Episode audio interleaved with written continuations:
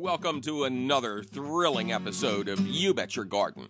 I'm your host, Mike McGrath. Coming up a little later on today's show, we are going to answer a question we get asked constantly. How do I keep termites outside of my house? The bad news is everybody has termites outside their house. The good news is all of you can keep them outside of your house. We'll also talk to Dr. Mark Vodak about picking the perfect Christmas tree for your family.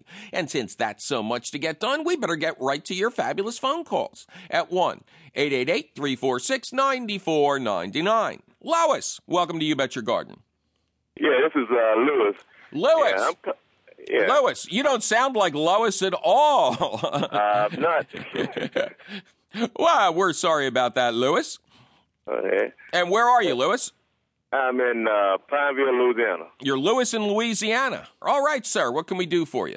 I'm trying to find out how to get rid of cane poles that's growing in my backyard behind my fence that's spreading into my yard. Oh, man, you got bamboo.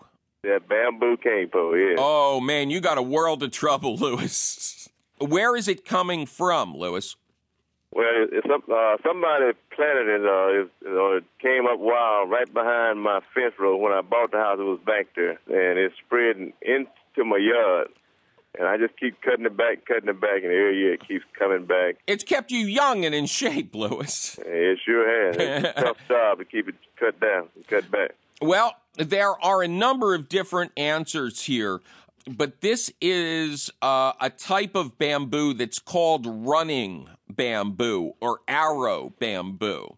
Um, you know, they, they say they call it arrow bamboo because the the leaves on those canes are shaped like little arrows. Right. I say it's called arrow bamboo because it moves faster than an arrow after you shoot it from the bow.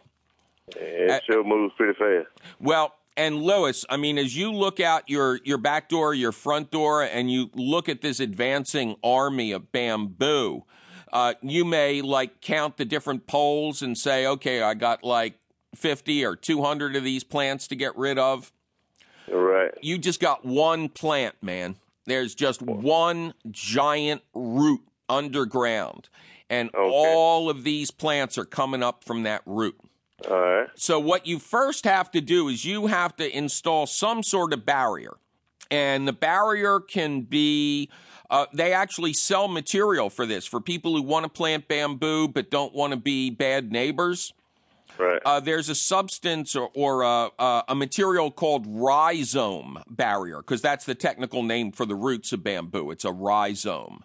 A lot of Okay. grasses spread by rhizomes too, but of course grasses don't grow to be 30 feet tall. Right. Um, so most people who are doing this will install a rhizome barrier, and you could have a trench dug and that installed, but it's very expensive. Uh, just a trench alone would keep it on the other side. Um, a trench filled with water would be great to keep it on the other side.